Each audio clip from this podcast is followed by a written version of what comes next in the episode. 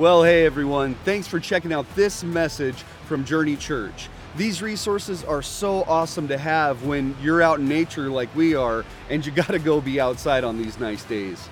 However, we want you to know that there is nothing better than true fellowship with believers and live worship with your fellow Christians. So be sure to use this message only in conjunction with getting fed in a community of believers. Hey, we also want you to get connected with us, so be sure to text the word connect to 307 271 9160 so that you can stay in the loop with everything happening at Journey Church and get notifications about upcoming events. Hey, we pray that this message encourages you and inspires you as you continue this life on your walk with Jesus.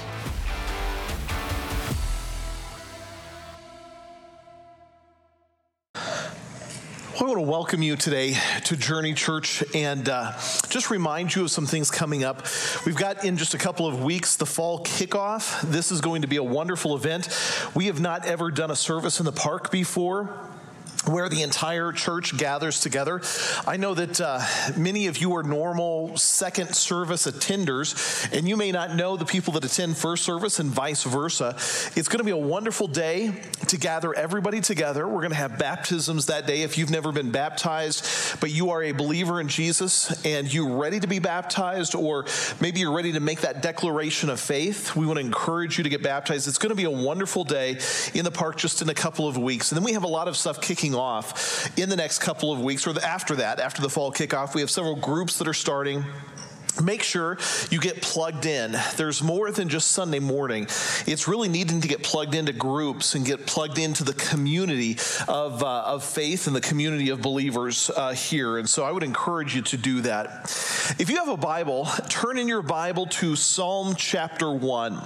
The message today is called The Blessed Life. And uh, this is just something that came out of devotion time. I often will do devotions, and as I'm doing devotions, the Lord will just really put something on my heart, and I'll make a note of that and maybe want to come back and preach that someday. So this is not a part of a series, this is just a part of. Uh, of my own devotions, kind of a standalone message. We're going to talk today about the blessed life. Let's pray as we begin, and then let's get into Psalm chapter 1 today. Father, help us to hear from you, to give glory and honor to you, to hear from you today. Be our speaker, be our teacher, be present in our lives. Lord, there are some today that need an encouraging word from you. There are some that need challenged today. Maybe they need to feel a sense of conviction. Lord, there are some in this place that are just not happy and they need to find what true happiness is. And so, Lord, show us those things today. Uh, we want to hear from you. We want you to receive the honor and the praise. We want to lift up the name of Jesus so that you will draw all people to yourself. Father, as we face a world that is challenging and tough and chaotic, give us the strength to stand firmly with you and in you and face whatever comes our way. We thank you for this time now. Teach us through your word. In Jesus' name, amen. Well, this idea of the blessed life really, again, comes out of Psalm chapter one. We're gonna we're gonna turn to Psalm one here in just a moment. We're gonna begin to look at that. But let me ask the question: How many of you want to be happy? Now, now you don't have to raise your hands. I'm not asking for a participation here, but just think about the question for you: How many want to be happy? Well, I think the answer to that would be everybody. Everybody has a deep down desire wanting to find happiness in life. The real question is how many of you are happy? How many have found that true sense of happiness and you feel happy? What exactly is the secret to happiness? Uh, we have different opinions and different views of the secret of happiness. Some people believe by having more money, that is what's going to make me happy. Other people believe that if my, my spouse would just shape up, uh, then I would be happy and then life would be great. And uh, maybe there's some truth to that in some senses, but that's what they think if my spouse would just shape up. Or if I could get a different spouse, a new spouse, somebody that uh, I was more compatible with. Some people believe if I could just get a new job, a better job, change jobs, then I would be happy. Others think that if I could just have health, if I was healthy, then I would feel happy. The fact of the matter is, none of these things really satisfy the deepest craving of the human heart. Blaise Pascal, who was a scientist, said these words There is a God shaped vacuum in the heart of every person which cannot be filled by any created thing, but only by God, the Creator, made known through Jesus Christ. Happiness is not an external thing, it's not dependent upon my circumstances. Happiness is an internal thing dependent upon my heart and where I eh, am in life. And that's what brings us to Psalm chapter 1, verse 1. And so we're going to read through this, and I'm going to stop and just try to break down the text a little bit for us here today as we read through this. And we're going to look at three things that the writer of Psalms tells us about how we can truly be happy. So let's start here Psalm chapter 1, verse 1 happy is the one. I want you to stop right there and I want you to note these words and these phrases. Note the word happy. Happy is the one. The word in Hebrew is also the word blessed. So blessed is the one. Happy is the one. The blessing and the happiness is not an external thing, though, according to the definition of the word. The word happiness is not based upon happenings. Happiness, according to the word in Hebrew, is a state of internal being. It is being internally happy despite the difficult difficulties and the, the really disappointments of life. It's amazing to me how people can be happy in the midst of troubling situations. You could have a crisis going on in your life, you could have a problem that you're facing, yet you still can have the ability to feel happy. Paul and Silas in the New Testament were beaten and then thrown in jail. And in the middle of the night, as they were beaten and thrown into jail, they sang songs of praise and hymns to the Lord. They had a worship service in jail after they had just gone through a, ter- a horrific thing they found a, an ability to have the internal reality of happiness despite the external things going on. All of the disciples in Acts chapter 5 were beaten and then brought before the Jewish courts. As they were brought before the Jewish courts, they were eventually released. And when they were released, they went away rejoicing that they were worthy to suffer for the Lord. And they found a sense of happiness despite tragedy and crisis and chaos going on in their lives. There's something about this happiness that we need to understand. Where does this really come from? How can I be happy? What is the source of happiness in my life? Let's keep going. It says this it says that happiness or happy is the one. The one. Who is the one? Well, the one is this it is the one who has not walked has not walked in the advice of the wicked, nor stood in the way of sinners, nor sat in the seat of scoffers. So, the one who is happy is one who has made a conscious decision that I will not walk under the advice of the wicked. I will not stand in the way of sinners, and I will not sit in the seat of scoffers. When you make that decision, all of a sudden happiness becomes something that can actually be a reality in my life. It goes on to say this, but but his delight, notice the word delight where happiness comes from. Happiness comes from the delight of God. His delight is in the Torah of Adonai. What is the Torah of Adonai? That's a Hebrew phrase, and it just means the law of God. Now, at this time, it was the only the New Testament. They had the law of God, but we know when Jesus came that he wrote his law on our hearts. So you could say it this way, but his delight is in the reality of God through Jesus in our lives today. And on his Torah, on his law, on the law written on the heart, on Jesus, he meditates day and night. So, where does happiness come from? From making a conscious decision that I will not walk the way of the wicked, I will not stand in a sinful way, and I will not sit in the seat of scoffers. Where does unhappiness come from?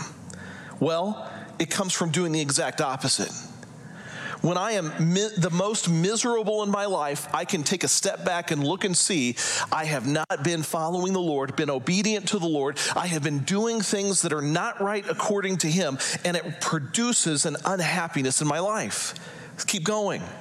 He, he, who is the he? Well, the he is the one, the one who is delighting in God. He will be like a planted tree over streams of water producing its fruit during its season.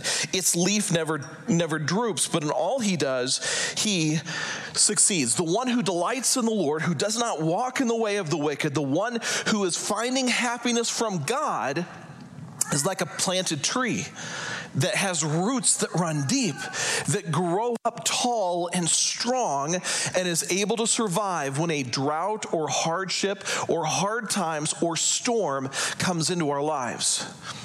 I want you to know that as our world falls more and more apart and it's becoming more and more chaotic, and you're hearing more and more things that are anti God, you're going to have to have roots that run deep if you hope to stand against the storms that come. And so, if you want to find true happiness, true happiness has roots that run deep, producing fruit, not standing in the way of sinners, not walking that path, but instead following with the Lord. Now, the wicked are not so. The wicked are not like that. They're like chaff that blows, that the wind blows away. They're not firmly secure. They're not rooted deeply. They're doing things that are anti God and they're going to be blown away. Therefore, the wicked will not stand during the judgment nor sinners in the congregation of the righteous. For Adonai, the Lord, knows the way of the righteous, but the way of the wicked leads to ruin. So, how do I find happiness? What is true happiness according to God? Well, here's my paraphrase the, the EY, the Aaron Young's paraphrase. Here's what I would say of that first verse Happy is the one who watches where they walk, watches where they stand and watches where they sit. And if you do that and put your delight in the Lord, you will experience true internal happiness despite the circumstances in your life. Today, what I want us to look at is three things. I want us to look at being careful where you walk, being careful where you stand, and I want us to look today at being careful where you sit. Let's start with the very first one be careful where you walk. Being careful where you walk. The verse says this Happy is the one who has not walked in the advice of the wicked. When you think of walking, what comes to mind? Well, the idea of walking is uh, you think of a path. You may think of a wonderful, smooth path, a path through a park or something like that. Do you ever think of the walk of life kind of looking like this? Did you know that that is one of the most dangerous paths in all of the world? Kind of crazy to think of, uh, of walking a path like that, but sometimes the path uh, uh, of God can be a difficult path path? Are you willing to walk the path that He calls you to walk and not, not walk the way of the world? Jesus says there's two kinds of paths there's a narrow path that leads to life. And very few people choose to follow that path. And then there's a wide path that leads to destruction, and most of society is on that path. Which path are you on? Are you walking the way of God, or are you walking the way of the world? How are you leading your family?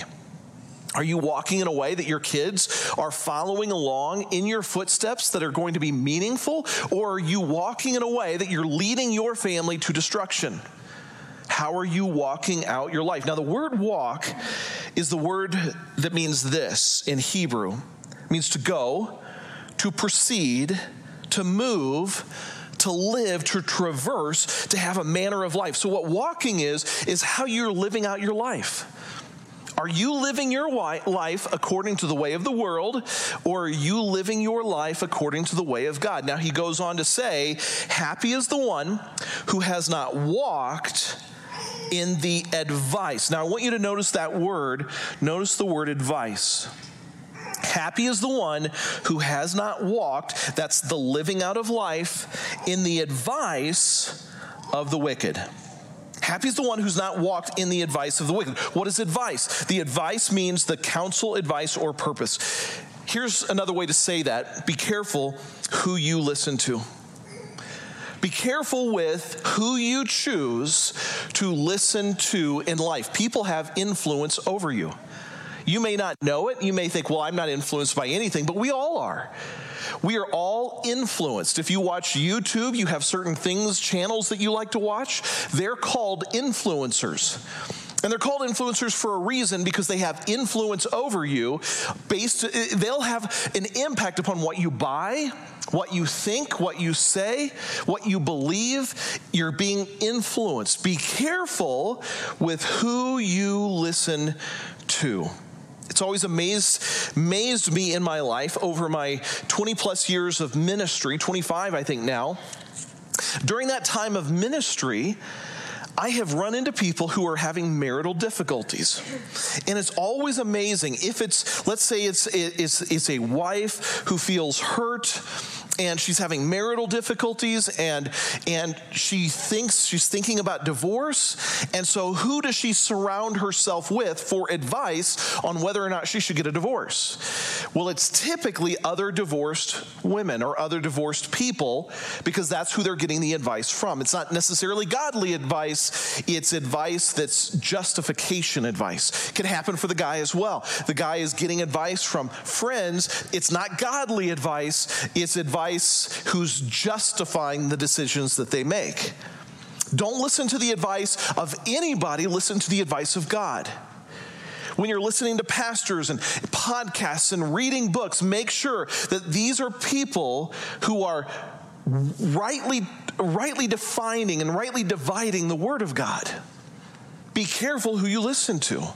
Do you know that Paul warns about this? In Romans chapter 1, Paul is writing about, uh, about the world. He's writing about the chaos of the world.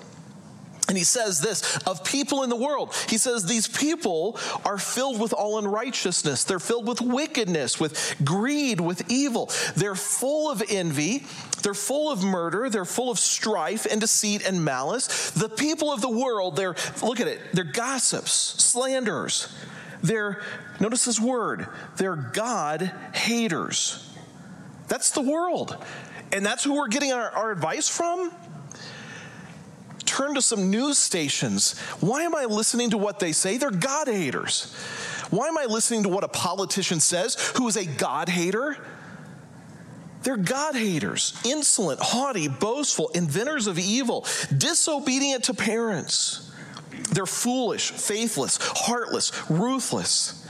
Though they know God's righteous decree, because they've everybody's heard it, that those who practice such things deserve death, they not only do them, but notice this, look, look what it says, but they also approve of others who practice the same. So sin loves company. If I'm doing something sinful, I don't want anybody to tell me I'm doing wrong. I want the ones who are doing the same thing to come around me and pat me on the back and say, What you're doing is excellent. We want to have company in our sin. Be careful who you listen to. Be careful who you're going to. Be careful of the advice of the wicked. Do not, do not walk that path. Instead, walk the narrow path that is God's calling. So that's the first piece of advice to be happy. You want to be happy, be careful who you're listening to. Because who you're listening to will directly impact your ability to process and do and live and be happy in life. Number two, be careful where you stand.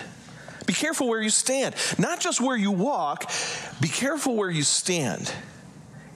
Happy is the one who has not stood in the way of sinners. Jennifer and I, my wife, uh, about four years ago, we went on a trip to Ireland. We took two weeks and we uh, flew in to Dublin. We rented a car. We drove around uh, half of the country and we saw some incredible sights. It was so much fun. Uh, a trip that I would highly recommend. Best thing I think for your marriage, guys, husbands and wives, is go away, just the two of you. Leave the kids at home. They'll survive. Just do what the you know you do with the dogs. Just put some food out and they're going to be okay. Get away and just focus on the two of you. Because when you do that, it grows your marriage strong. We did that. We went away, got went to Ireland, and we were on the west side of the country, and we went to the famous cliffs of Moher. And it looks like moor but it's Mohair, actually. Uh, we went to these cliffs, and they're incredibly high, just straight down sheer cliffs. Everywhere we went around those cliffs, there were these signs posted. And the signs look like that uh, just don't go too close because you're going to fall in. It made me realize, though, that that's how we approach sin so often. We try to get as close to the edge as we possibly can without going over. How far can I get to the edge without falling to my death? I don't know if you've seen this phenomenon or read of this phenomenon, but this, it's, a, it's a selfie phenomenon. And the selfie phenomenon is this that people are trying to get to the edge of the cliff. Now, have you heard? There are people that have actually died taking selfies because they get so close to the edge. We try to get to the edge of life, the edge of sin, and when we do so, we are putting ourselves in a position where it's likely that we can fall. The right question is not how close can I get to sin without falling over the edge. The better question is how close can I stay to God and not ever worry about that. If God is over here, I need to stand here next to God. I don't need to come over here and stand at the edge and say, I'm better than the world. I haven't fallen over. Stand next to God. Be careful where you stand. Now, the word stand, the word stood, Blessed is the one, happy is the one who has not stood. The, it means to take one's stand. Be in a standing attitude. Stand forth, hold one's ground. Happy is the one who stands. So, what does that mean? It means to be careful with your standards. Instead of being as close as you possibly can, have the standard. I'm going to stand as close to God as I can, and I don't have to worry about the rest. And if you do that, that will produce in your life happiness. My son Austin and I, we went to my grandson Luke's soccer game yesterday. He's six years old and he's playing on the little rec league soccer team, and it's so much fun to go watch him. And the little groups of kids, they just all in a bunch, in a herd, follow the ball around everywhere. It is so cute to watch. And so he and I are sitting there watching my little grandson, and I bring a couple of folding chairs, and I have my chair set out, and then his chair is set right next to me, and I put my arm on the back of his chair and I and then I rub I start rubbing his neck. And he's a 16 year old boy and he says, "Don't touch me." okay. And I say, "I own you. I will touch you if I want to touch you." And then in maturity that only comes from being in a man in his 50s and a pastor of a church, I took my hands and I put them as close to him as I could. I said, I'm not touching you. I'm not touching you and it was real mature, but I had fun with it. See, see, standing on the edge is getting as close as you can without touching. And that's not what God's saying. He's saying, be careful where you're taking your stand. Be careful what you're standing next to. Some of you have maybe a relationship going on that is on the verge of being inappropriate, and you're standing next to the line. And God is saying, You better back up because you're standing on the edge of a cliff and you're about to fall over. Some of you, some business decisions you're making, some job related decisions, things that you're watching, attitudes that you're having. And God is maybe warning you're on the edge. Back up. Come over to me. Stand next to me. Take your stand where you need to be. That's the second piece of advice. Paul in Ephesians 6, 10 through 14, he says these words. He says, Finally, be strong in the Lord and in his mighty power. Put on the full armor of God so that you're able to stand against the schemes of the devil. For our struggle is not against flesh and blood, but against the rulers, against the powers, against the worldly forces of this darkness, and against the spiritual forces of wickedness in the heavenly places. Take up the full armor of God so that you may be able to resist when the times are evil. After and after you have done everything, notice stand firm. Stand firm. Then God wants us to be careful where we stand. So, number one, first piece of advice to be happy be careful where you walk. Number two, be careful where you stand. Number three, be careful where you sit. Here's what the verse says Happy is the one who has not sat in the seat of scoffers. What does it mean to sit in the seat of scoffers? The word sat is the word which means to remain, occupy, or dwell.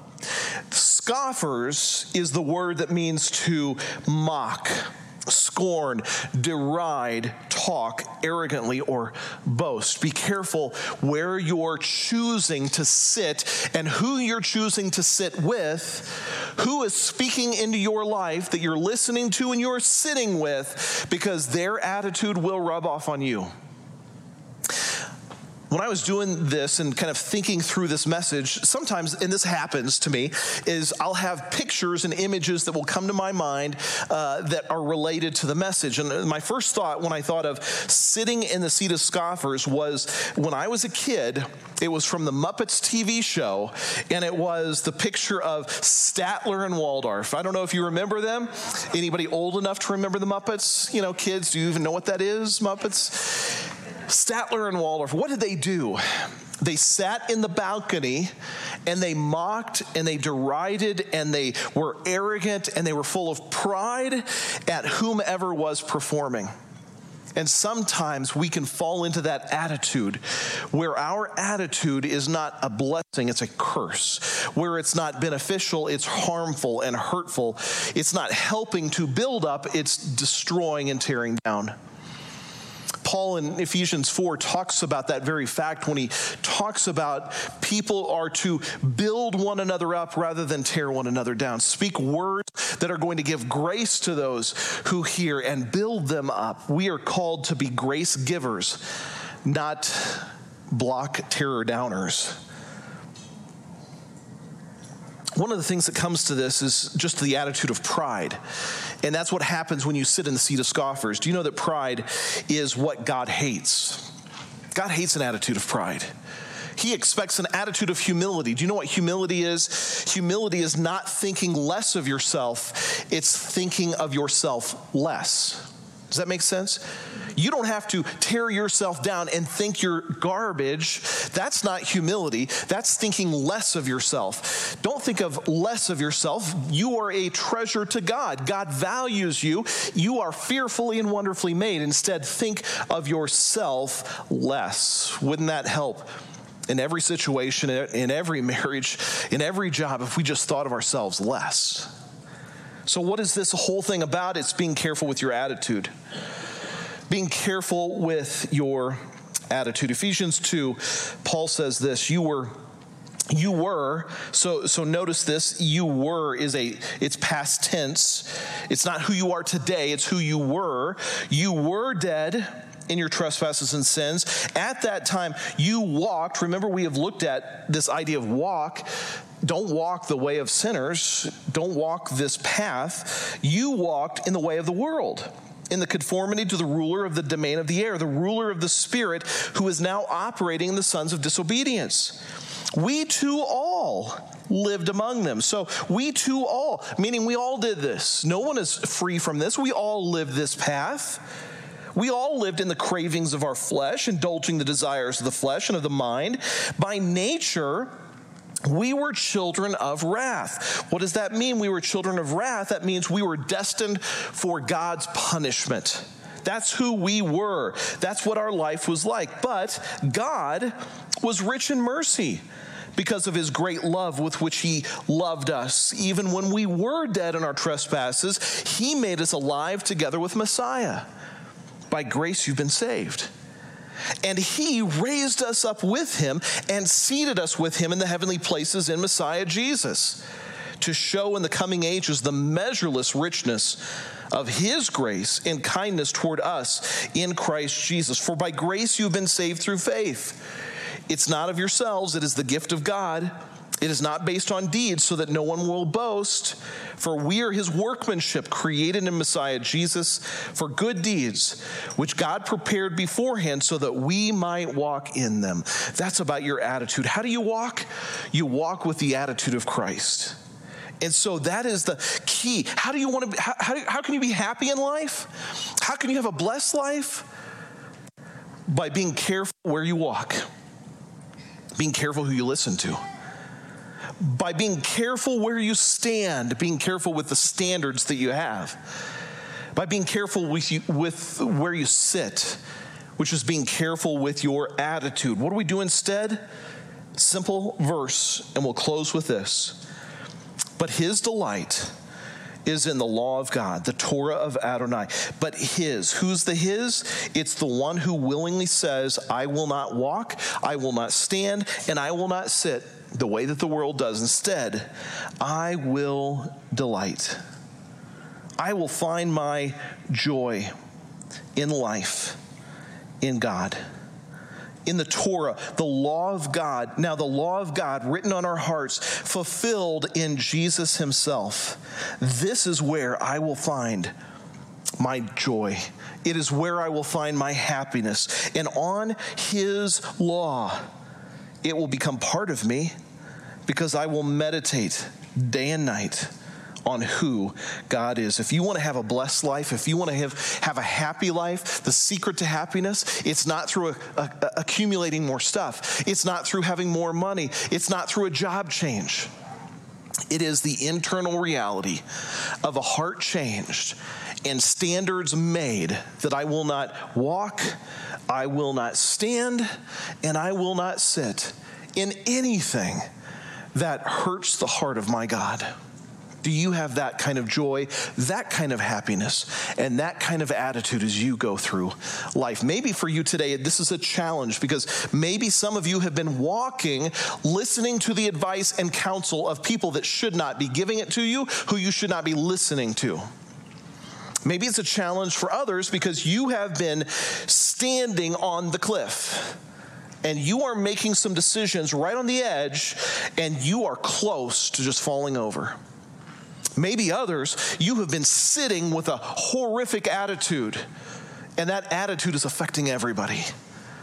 And so maybe today God is just saying, change how you walk, change how you stand, and change the attitude that you're sitting with. Let's pray as we wrap this up today.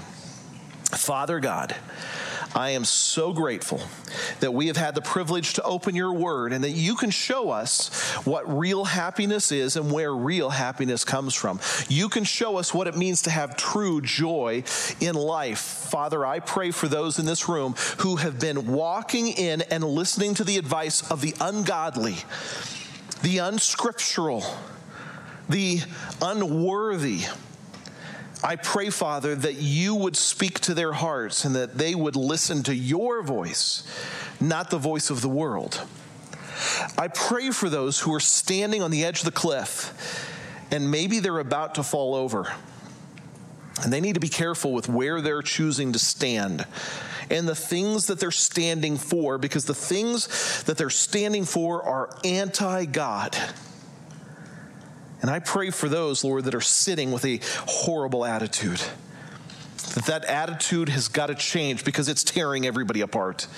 It's destroying their family, their work, it's destroying them from the inside out. And so, Lord, I pray for them today that in confession they would come to you and say, God, change my attitude, change my standards, change my walk and help me to walk in a manner worthy of you, following you with all of my heart. Thank you for meeting with us today, Lord, as we leave this place. Help us to go in your grace to be the church in this community. Lord, help us to bring honor and glory to you as your representatives in this world. We thank you. We love you in Jesus' name. Amen. much for checking out that message from Journey Church. We pray that it inspired you to trust the Lord, to treasure people, and to transform our world with the saving gospel message of Jesus Christ. If God is leading you to give to this ministry, be sure to head over to journeychurchgillette.com and hit the give icon in the bottom right hand corner. Your generous contributions allow us to continue making content like this week after week. So thank you for your generosity so that we can keep spreading the message of Jesus Christ all over the internet. Hey, God bless you guys, and thanks for listening to this message.